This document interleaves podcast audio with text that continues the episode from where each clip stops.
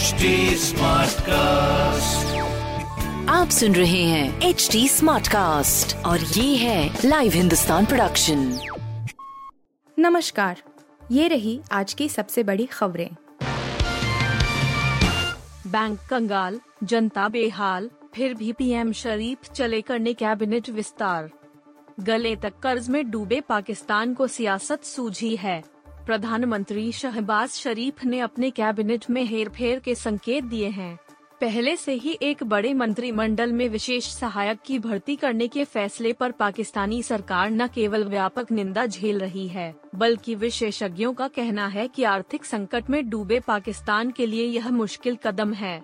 पिछले साल अप्रैल में सत्ता में काबिज पीएम शहबाज शरीफ अपने विशेष सहायकों, भर्ती करने और मंत्रिमंडल के लगातार विस्तार की वजह से विपक्ष को सवाल करने का मौका दे दिया है। डीजीसीए ने ए रेशियो पर लगाया 20 लाख का जुर्माना। ट्रेनिंग हेड की छुट्टी। विमानन नियामक नागरिक विमानन महानिदेशालय, दुगुका, ने नियमों का उल्लंघन करने के आरोप में विमानन कंपनी एयर ऐसा पर 20 लाख रुपए का वित्तीय जुर्माना लगाया है। डीजीसीए का कहना है कि एयर एशिया ने पायलटों की ट्रेनिंग में चूक की है और पायलट प्रोफिशिएंसी रेटिंग चेक में ज़रूरी अभ्यास नहीं किए हैं। इससे डीजीसीए नियमों का उल्लंघन हुआ है।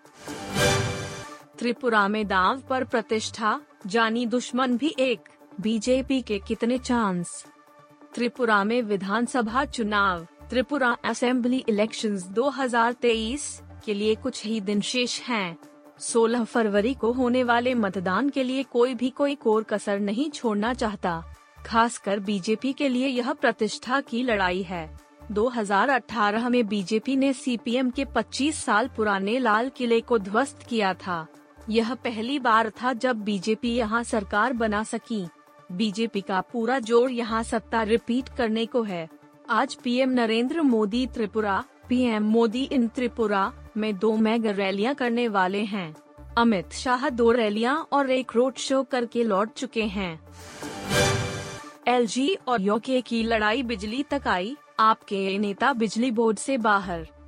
दिल्ली में उपराज्यपाल वी के सक्सेना और आम आदमी पार्टी, आप के बीच जारी लड़ाई अब बिजली तक आ गई है। एलजी ने अब आपके दो मनोनीत सदस्यों को डिस्कॉम बोर्ड से बाहर का रास्ता दिखाकर आपको एक और बड़ा झटका दिया है।